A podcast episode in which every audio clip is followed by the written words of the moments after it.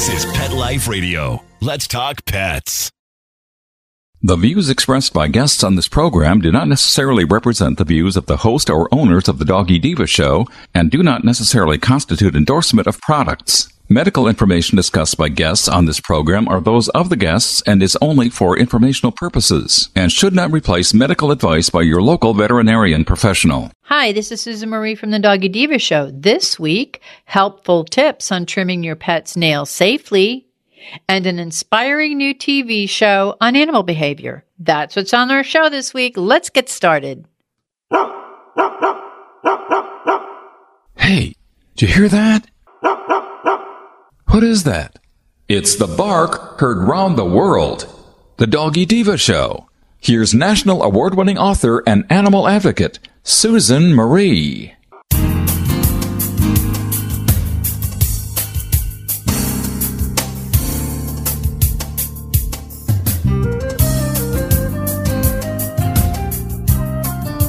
Hi, welcome to the Doggy Diva Show, the show for animal lovers.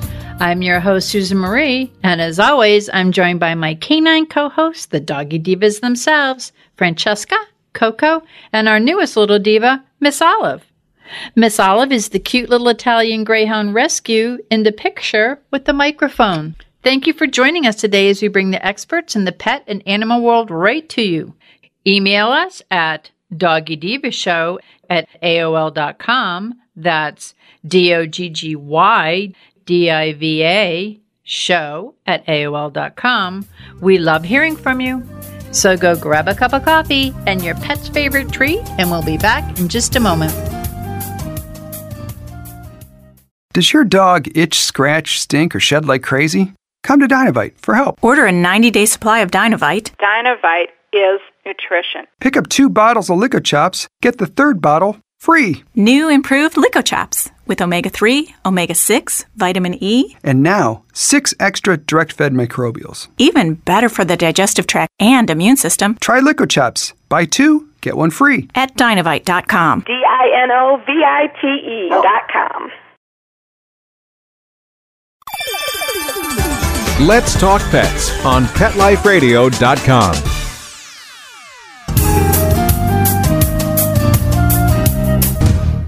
Welcome back, everyone, to the Doggy Diva Show. I am here with Monica Leighton, president of Professional Pet Sitting. And Monica, you know, as important it is for us to groom our nails, as I always say to the girls, you're going for your mani pedi when they go to get their nails um, done. Can you tell us a little bit about, you know, nail trims, some tips on it?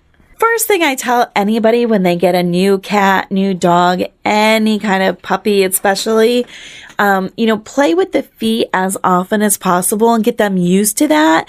Cause there's so many dogs that come in, you know, where they have to see the veterinarian and they have to, I mean, it's no fun having to wrestle a dog to try to trim their nails.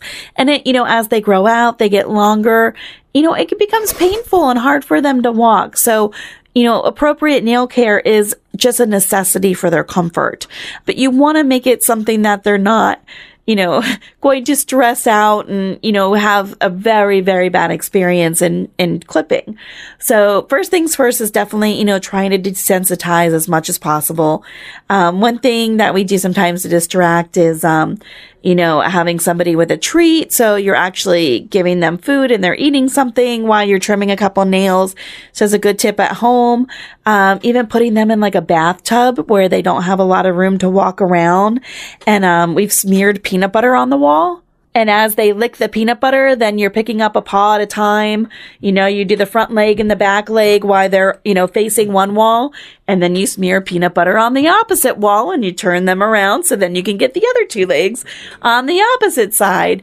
Um, little things of that nature, you know, to where they're getting a special treat. It's not so bad. They're, you know, they're figuring out, you know, they obviously know what you're doing when you start doing it, but sometimes that reward offsets the uh the experience so that you know it makes it okay Another thing that you can do and things you should be cautious with is if you are doing it at home, make sure that you have like a Kwik Stop or a styptic stick, something like that to where if you do, you know, nick it or make the nail a little too short and it does bleed, you can put something on there right away. Um, nails are very sensitive. It's kind of like with people when you break a nail or stub a toe, they can really, they can really bleed. They can be very uncomfortable. So, you know, having something at home and handy right there um, you definitely want that. You don't, you know, want a big mess and then have to run out to a store and find something. Um, another thing is, you know, making sure that you know, you do know how to appropriately clip a nail. Um, you know, talk to your veterinarian, you know, when you first get a dog and have them show you, you know, look at your pet's feet. And generally, for example, starting with cats, cats' nails are generally white. The majority of them are. And usually you can see where the quick, which is the bloodline goes through and it'll have like a light pink, um, line that goes through, you know, a portion of the nail. Cats are generally the easiest to tell where you're supposed to clip because when you pick up a cat's paw, and one thing you can do is if you have more than one person at home, Wrap up the cat in a blanket or towel like a little burrito. Make it feel warm and secure and take one little paw out at a time. That way they're not kicking or scratching or trying to get down. You know, have that person hold the cat, you know, pet them, tell them it's okay. You know, you got your little swaddled burrito there and you just pull out one paw at a time. When you when you put your thumb or fingers in the bottom of the, like where the bigger pad is, the nails should naturally come out on their own. So then you can see how long they are, what needs to be clipped. So if you hold the paw in one hand, extending the paws, you can clip with the other. And you'll see with cats, the fatter end that's closest to the paw has the quick, and then you'll see it'll get a very thin, almost scoopy end. So cats always have that natural little scoop at the end of the nails. And what you want to clip off is the scoop. You don't want to, you know, touch like the fatter area of the nail. You want the thin little scoop off. And as long as you stick to that level, you don't go you know, where the pink part is, you know, where the quick is growing through and you get your cats used to that, you know, there's no reason to have to declaw or anything, you know, of that nature. There's so many, you know, deterrents for cats as far as scratching and keeping their nails short and at a good healthy level will, you know, help with any kind of destructiveness as well. So that's, you know, the key as far as, you know, trimming cats' nails and getting them used to it. For dogs, dogs are not always quite as easy. Some dogs have, you know, the white tips where you can see where you should clip, and some dogs' nails are totally black. Um, we've actually we have some that some are black and some are white. Um, if you have, you know, the ones with the white tips, obviously you can see, you know, where you should be clipping and you just want to stay just a bit past where the quick is. So leave a little bit of a white tip on the end to make sure that you're not um, you know, cutting too close, rewarding the entire time. And if you have a pet that's not generally fond of nail clipping and you're trying to get them used to it, like maybe you're starting later in life or you have a rescue pet that's new to you, but it's an older pet and hasn't had great experience in the past, you know, make it very rewarding, lots of praise, lots of special treats and go slow.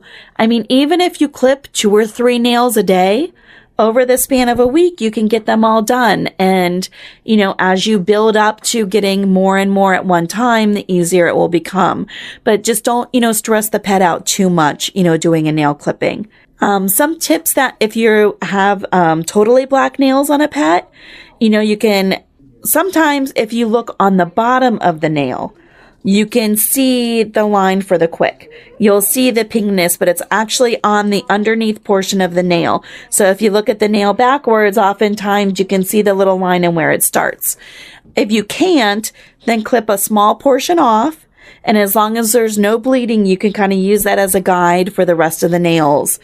Um, one thing that helps with keeping the nails short um, and actually not so sharp a lot of um, when you have kids or elderly patients, people with thinner skin um, on certain medications that bleed easily, um, just using a regular nail file um, you know, just on the ends of the nails because after you do clip the nails, they do get sharp because, you know, they're being clipped with the clipper. So they have a sharp little edge. So even just really, just real fast and easy, just go over the edge real fast with a nail file. That'll make it a little less sharp. And that way, you know, there's no, you know, scratching or anything if a pet jumps on you. But if you stick to those couple tips, it should make nail clipping a lot easier for you at home. And if there's any questions, you can always ask your veterinarian when you're in for your examination or physical. Those are great tips, and it helps a lot because sometimes I think it's that great unknown. I know Olive has black and white fingernails, so it's like, oops. But you know what, Olive? We're going to get ready now for our mani pedi. She's all excited because she knows it's treat day. So thank you very much, Monica. This is great information. Thank you. Have a great week. Hello, everyone. Miss Olive and Sophia the Doggy Diva want to thank you for your amazing response to their special book, Miss Olive Finds Her Forever Home.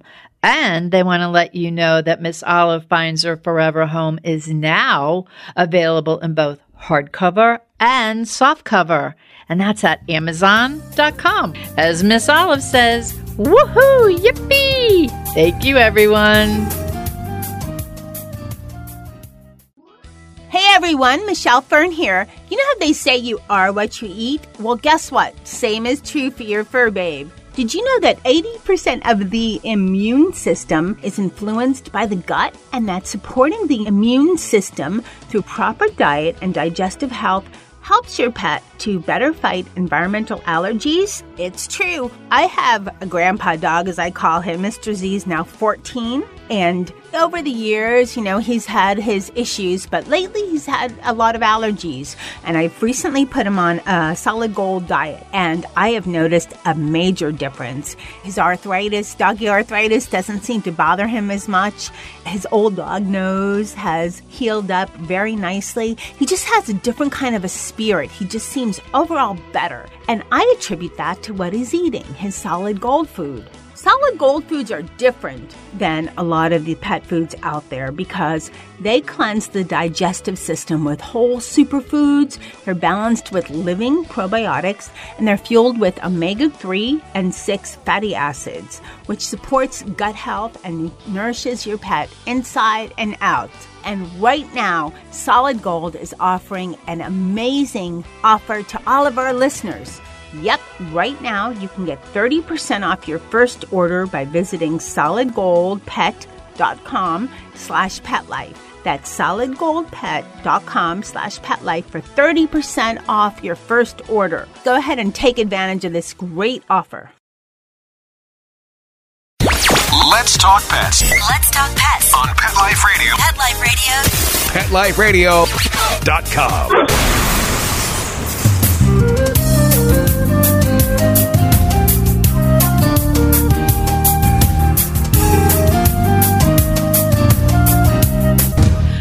back, everyone, to the Doggy Diva Show. Nat Geo Wild is dedicated to providing a unique insight into the natural world, the environment, and the amazing creatures that inhabit it.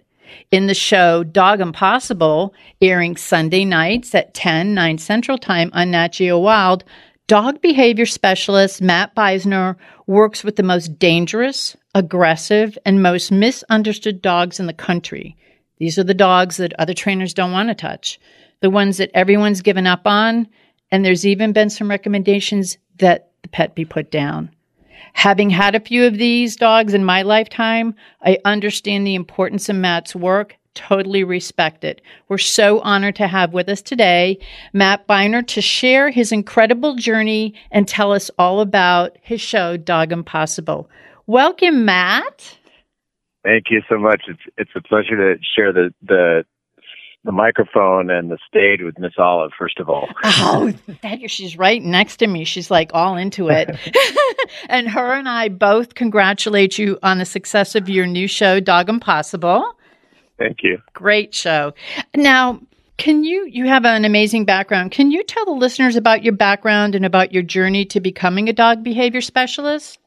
Yeah, my journey was uh, unorthodox in that I was bit by a dog when I was a kid on Halloween, and uh, this typical scenario: the dog was wagging its tail, and my my parents, like a like a lot of us used to believe that a, a wagging tail means a green light. And so I, I went to pet the dog, and the German Shepherd lunged and punctured me in the arm. And from that point on, for the next 30 years, I was afraid of dogs and uh, wouldn't want to cross the street um, and run into a dog. Wouldn't want to be in the same house with a dog. It just the fear just escalated. We didn't really have the tools, my family and I, to work through that fear.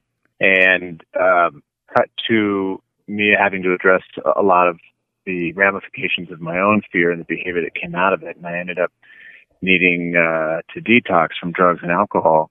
And in that process, I was living with my girlfriend at the time, and she had a, a nine, maybe eight month old terrier, little tiny thing who was aggressive. And so I was living at her house trying to detox and this dog would attack me. Every time I'd get up, he'd go after me. I'd put my food down. He'd fight me for my food. And it was a real, it was a real nightmarish experience. It's funny now, but it wasn't then. And, and I realized that, uh, while I was trying to get healthy again, I needed to managed to get along with this dog. I wasn't even really thinking about helping him. I just needed to figure out a, a way to live with the dog. But what started was started the the whole process was that I got to get him out on a walk. And then I got to spend time with him and then I'd sit with him and I just started to build a relationship with him. And I didn't know then what I know now that I was actually beginning to lay the groundwork for what would, would become the way of the Zen dog. And that is if I want to change a dog's behavior, I have to change my relationship with the dog. And that dog in no uncertain terms helped me um, stay alive, honestly, because I had a sense of purpose and it wasn't about me. This selfish life I'd been living was no longer about me. It was about this this um, little tiny rescue pup that needed somebody to help him manage in the world and the, the parallels became pretty clear along the way for what happens with the dogs I work with and what happens uh, in my own life. Well, you know that's so important, and I'm so happy that you shared that with us. And and you know, I believe in, and I know from what you your show and what your uh, your work is that you believe too. And if you could just explain a little bit about that to us, the importance of that human animal bond in um, training them, in helping them with any behavior issues, which I believe, having done it myself, actually helps us as the pet parent in the long run. I appreciate you asking about the bond specifically. There's a difference between attachment and bonding, and, and bonding to me is where the, the, the healthy, nurturing, um, appropriately independent relationships are built, and the attachments are the stuff that I kind of arrive with as a human. You know, the baggage that I arrive into a relationship with a dog or another person with. So the bonding, we're built for that. If if we consider that dogs have been domesticated for about 15,000 years, we are genetically wired uh, dogs and humans to live together. And we have, for various reasons, we've domesticated dogs and, and bred them so that they could serve us or make us feel good, et cetera. The reality is that we're responsible for their well-being. We are, we've committed to that 15,000 years ago. So to, to work outside of the understanding or consideration of that bond really is counterintuitive to nature and how the dogs are wired. And I don't need to, I, I understand now that being an alpha is just about being a good parent. There's an amazing bird's eye view of a pack of wolves uh, that were moving through Yellowstone, I believe, and, and what the um, what the canid scientists were able to identify is that the alpha dogs were not out in front necessarily looking for trouble or trying to prove themselves. They were actually uh, intentionally sprinkled amongst the pack so that they could make sure that the pack as a whole was cared for. So when I look at it, being an alpha as being a good parent, and I consider that I have this this animal with me that I that I am responsible for, then I got to start from there. And if I start from there, I immediately begin with a level of respect and consideration that I wouldn't if I was trying to control the behavior or make the dog behave a certain way so that I felt better. And practically what it looks like is if I help a dog learn how to calm itself down, then that dog can make better choices. And when it makes better choices, it actually gets free of what's been keeping it trapped. It's fear, it's aggression, it's anxiety, etc. Uh, uh, that's really important you say that. You know, I, I talked about some of the dogs in, in my life I've been rescuing for well over 25 years. And they were the dogs that had severe um, separation anxiety and that fear crippled them and it it took a lot to change them. And I know that in your work, you work with dogs that have separation anxiety and and and are like uh, uh fear aggressive. I guess is what I'm trying to say. Mm-hmm. How do you work with dogs like that? Well, what you said is important in that uh, we're talking about fear aggression almost in every case. 90% of aggression, this is scientifically proven, 90% of aggression is fear based. So if I, in essence, remove the fear or help the dog get free of the fear, then we're not actually dealing with aggression anymore.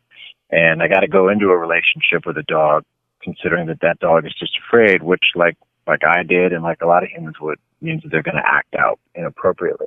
So if I can treat that, then the dog can begin to make better choices. And the way that I do that in particular is this is counterintuitive and counter emotional to the way that I used to work. I operate from a place of respect first. Emotionally, I always want to lead with love. That's just, that's my human component. But what I have found empirically is that one of the leading causes uh, of unwanted behavior, including aggression, and um, or contributors, I should say, and one of the most negatively impactful aspects of the human dog relationship is excessive or inappropriate affection. Mm-hmm. This is a boondoggle for people like me that, that just want to love dogs or for a lot of my friends in the in the rescue world because we're drawn usually by the heart. And I have to practice detachment and that's key for what we do here because if I create a safe space for the dog and let the dog start to work things out, then it begins to operate from the frontal lobe in, in a different way. It can create new neural pathways. But if I keep a dog in a loop where it is, um, it arrives or becomes codependent on me to fix the situation or to mitigate its fear, if it becomes codependent on me, then it doesn't actually grow out of that. And it's a tricky, it's a tricky process, uh, not only because of the emotional impulses that I might have, but also that for any of us, having worked with a lot of risk groups along the way too, and looking at what happens with the foster system and everything that's along the way in getting a dog to a place where it's safe and secure, all of us have this incredibly important role to play in that chain of community where we can knowingly or unknowingly negatively impact the dog's behavior and chances for having a safe rescue down the road. So detachment is where I start. I know it's a long answer, but there's a no. lot to it. And be- because you're so deeply involved in the rescue world, this to me is a great opportunity to get to talk to to um, the community that you're a part of, and uh, and start a conversation about how, for for me, from a teaching and I would say more specifically training perspective, how we can help support what people like yourselves who are on the front lines are doing, so that when we get the dog to where we want it to be, it can actually tolerate its own fear or anxiety, for example. That's so true. And you know, in the rescue world, they have what they call the boomerang dogs. Those are the dogs that I got back that nobody could work with. And, uh-huh. and they had that severe separation anxiety and they were very fearful. And and and being in rescue you're not quite sure what the dog has come with into into your home right. or, or, into your organization so that's why you, you said you let them work it out in your head that's why i really love your show because it takes it to a different level and you work with mm. them in a different manner. And I think that it relates, especially in the world of rescue, I think it relates very well to what animal pet parents who are looking to get a dog, maybe they're a little um, they have a little bit of fear aggression. Maybe some of them are far more severe than that, but I really love the way that you work with them. Now, can you tell us about uh, Dog Impossible? Sure. On Dog Impossible, we will see dogs whose behavior has been deemed impossible to remedy, uh, dogs who are facing being put down, dogs. We've got a dog named Monkey who's going to show up in a couple of episodes who had been adopted. Wonderful dog, really common, big, uh, affable, goofy, loving pit bull rescue, but showed severe aggression on a leash. And the parents made a decision, like a lot of us would, to not take him out, not let him play with other dogs because they didn't actually know how to safely help get him to the other side of that. So for three years that they had had him, he had never interacted uh, with another dog in a play yard situation, in uh, on a leash, in a walking situation. And that dog and those people came to us for help. And you have to watch the show to see what happens. Yeah, but I can't wait. We'll tell you that we, we do the impossible um, on a regular basis. We see miracles daily. And I want to note, too, that for your listeners that we don't use tricks, treats, commands, force, or fear. We have found that actually none of that is necessary. Going back to your, your original question about the relationship and the bonding, we actually use what's simple and right in front of us and set up safe scenarios and let the dogs work that stuff out. But science has shown now, and we've seen empirically, that the, the dog's reward system in its brain fires more for its human's attention than anything else, which means anything outside of that has less value and is less sustainable for change.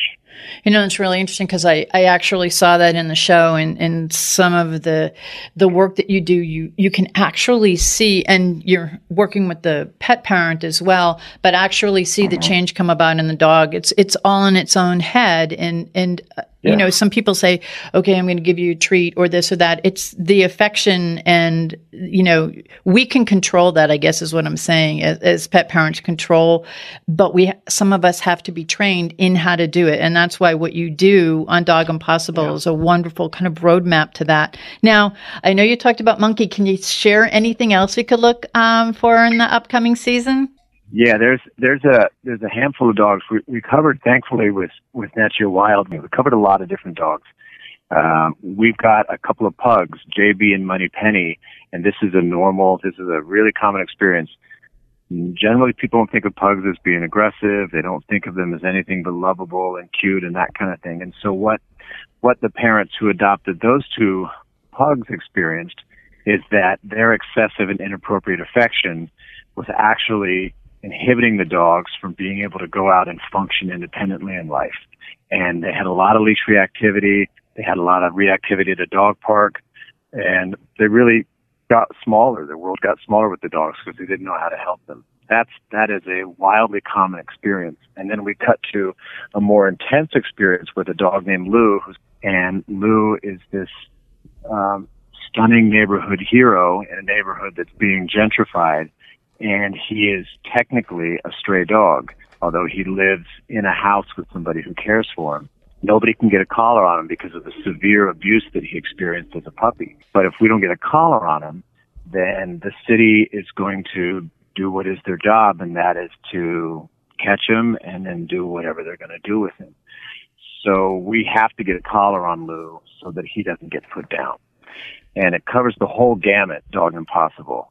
Uh, people don't have to have dogs to appreciate this show because the power of transformation is palpable. Yep. People don't have to have dogs that are aggressive. What we are offering is a different way of looking at things that is accessible for anybody. And, and I can safely say anybody, not only because we've seen that happen for many, many years now in my work, but because I was such a hot mess when I showed up into the dog world. So if it can work with me, it could probably work with anybody. That's true. That's, that's funny. But, I, and I got to ask you something and, and, I kind of know what your answer is, and so many of the listeners yeah. here, I think, are going to have the same answer as you're going to give me. But in your honest opinion, and you've worked with many dogs, is there such thing as a bad dog? No, never. The, you know, the Zen dog principle is there are no bad dogs. I've got thousands of dogs of, of evidence that prove that. And philosophically, there can't be bad dogs because if there's a bad dog, then I've already put a judgment on the dog. And and when I judge something, it limits my ability to be of service to it. So it keeps me in consideration and it keeps me in service. And that's actually what has saved my life. That's so amazing. Now, Matt, where can the listeners go to learn more about you and learn more about Dog Impossible? Oh, thank you for asking. Dog Impossible, you can find anything and everything about the Zen Dog on our website, thezendog.com. We are on Instagram under the Zen Dog LA and uh, and Facebook as well and Twitter. And you can get more information just by following us. I do live Instagram feeds on a regular basis. In fact, before and after each episode, I take questions from viewers for 15 to 20 minutes. And uh, I just want to stay active and current and involved in the community that's growing in front of us. And Nat Geo Wild, you can find any and all of the information that you need about Dog Impossible. It does air Sunday nights. We are uh, coming up on episode two of six episodes. Um, and my understanding now, because we just did the uh, we set it up on our Hulu Live that there's a 7 p.m. Pacific time. Uh-huh. I, I think shows are running now 7 o'clock, 10 o'clock. Uh, last week, a show run at midnight. I see uh, repeats happening on Saturdays. So there's a lot of opportunities to see what we're doing on Dog Impossible. It's a dynamite show, and I'm really proud to be a part of it and, and to be able to stand by it, particularly in a community of people like yourself. Thank you, and and uh, I, I don't blame you. You should be proud of the show, and you should be proud of all the, the work that you're doing. It's it's amazing, and and you know, as a member of the rescue community, I know how important it is. As I said, of the work that you do, and and I, and I want to thank you, Matt. Number one, thank you for being on our show. It's such an honor to have you here, and I want to thank My you pleasure. for all of the inspirational and the important work that you're doing with these dogs, whether they be aggressive or whether they have other challenges. You you do you it's the respect and the lead in love. You actually have a, a very, as as you say, you you, with your business Zen Dog, you have a very Zen way about approaching it, which I think so many of us do, and some others don't. But I think that that's the way that many of us have found, and to watch you do it, it's it's it's really a very inspirational thing. Again, I want to congratulate you on Dog Impossible, and I want to remind everyone check Nat Geo Wild. I mean, it's it has I think all the listings, but it's on. I watch you Sundays at ten o'clock Eastern time. It's on nine o'clock Central. Again, congratulations and all of you. It's very important that you watch this. It's a show that you don't have to have an aggressive dog to watch the show. You don't even have to be a pet parent to watch the show. It's kind of like a little life altering experience, and you're going to be glad that you did watch it. So, again, you can learn more about Matt at zendog.com. And of course, visit Nat Geo Wild to, uh, to catch the latest episode. And Matt, thank you again. It's been an honor to have you. Thanks so much for having me. We're going to change the world. Yes, we are. Thank you, and we'll be back in just a moment. Has your pet ever suffered from digestive issues, anxiety, or joint pain?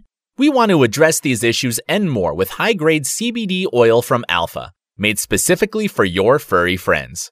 Using Alaskan salmon oil as a carrier, Alpha Pet's 500 CBD oil is lab tested for quality, consistency, and safety.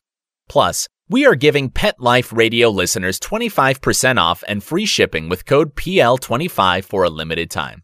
So visit myalphacbd.com slash dogs now.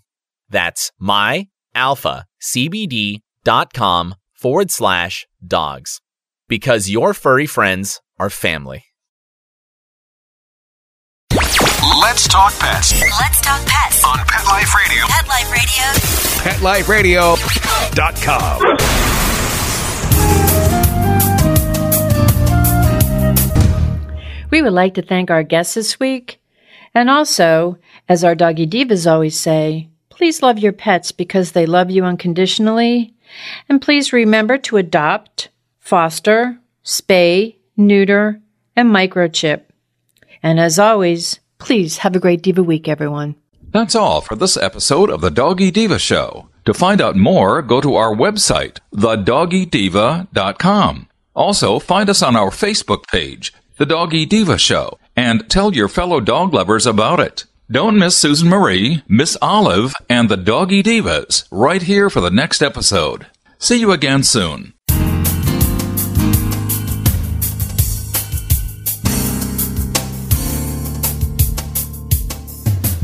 Let's Talk Pets every week on demand, only on PetLifeRadio.com.